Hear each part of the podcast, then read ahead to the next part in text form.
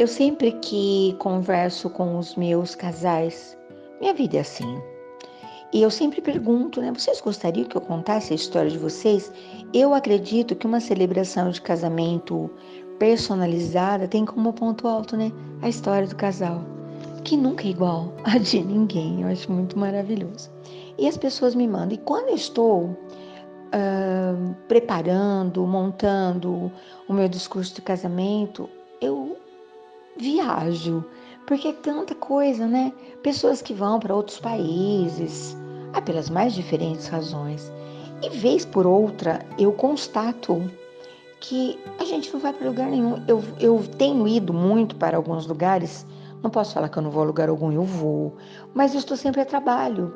Então, nunca é um passeio. Apesar que para mim tudo é passeio, eu acho tudo maravilhoso, qualquer paixão me diverte, como dizem alguns. Mas ultimamente eu tenho sido assediada por propagandas. Olha, pacotes de viagem e hotel não sei de que lá, hum, para todo lado. Meu bem não gosta. Meu bem não quer ir a lugar algum. Para ele tá tudo bem aqui em casa, tá tudo certo. Mas aí eu pensei comigo, eu acho que eu vou ah, organizar um pacote desses aí. Eu vou fazer uma grande viagem. Eu vou. E aí eu me determinei, falei, olha, quer saber, coisa boa. Minha mãe já falava isso, né? Quando a coisa não é tão boa, você fala assim, ó, posso pensar um pouquinho, depois eu, eu respondo. Ai, posso resolver depois. Mas quando a coisa é boa, você fala, não é amanhã. E nem depois de amanhã, é hoje. E eu decidi. Falei, quer saber? Foi ontem isso, na verdade. Falei, eu vou mesmo fazer uma grande viagem. Desliguei o celular, Desliguei tudo, escolhi uma playlist maravilhosa e fui. Horas. Só dentro do meu coração a viagem era internacional. Internacional? Acho que não é a palavra interna. Fiz uma viagem aqui em casa mesmo. Fechado o portão, fechado tudo, aquela cara de chuva. Não tava dia desse uma cara de chuva. E eu fiquei horas.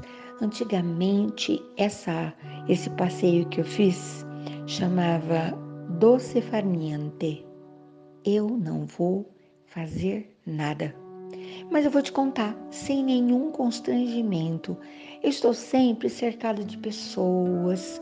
Eu estou sempre com alguém por perto querendo ouvir uma palavra, querendo algum. Não é? Sempre!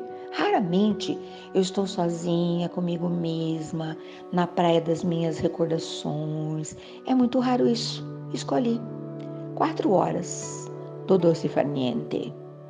Quietinha, sem fazer nada, nada mesmo. Nem bordado, nem pia, nem louça, nem varal, nem pano de chão, nem texto de casamento, nem caneta, nada. Quatro horas de pura preguiçite tem um nome agora, né? Chama contemplação. Porque eu fiquei sentada olhando aquele jardim lindo de casa, aquelas árvores lindas de casa, aquele barulhinho, chuá, chuá, chuá, sabe assim? Ai, as flores da vinagreira olhando para mim, as flores da orquídea, o pé de cebolinha, o pé de salsinha, os passarinhos Titi, titi, titi. O cachorro latindo lá longe. Até um galo eu ouvi. Gostou do meu pacote de viagem?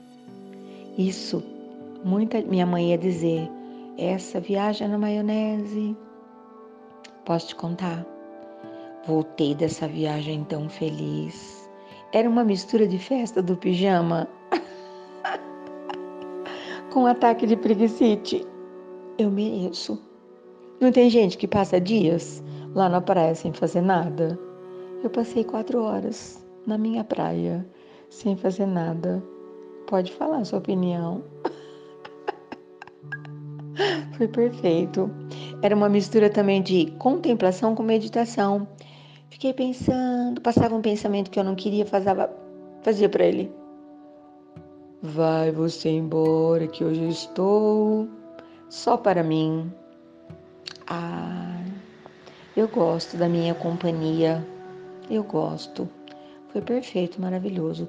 Eu acho que eu vou fazer esse tipo de viagem mais vezes.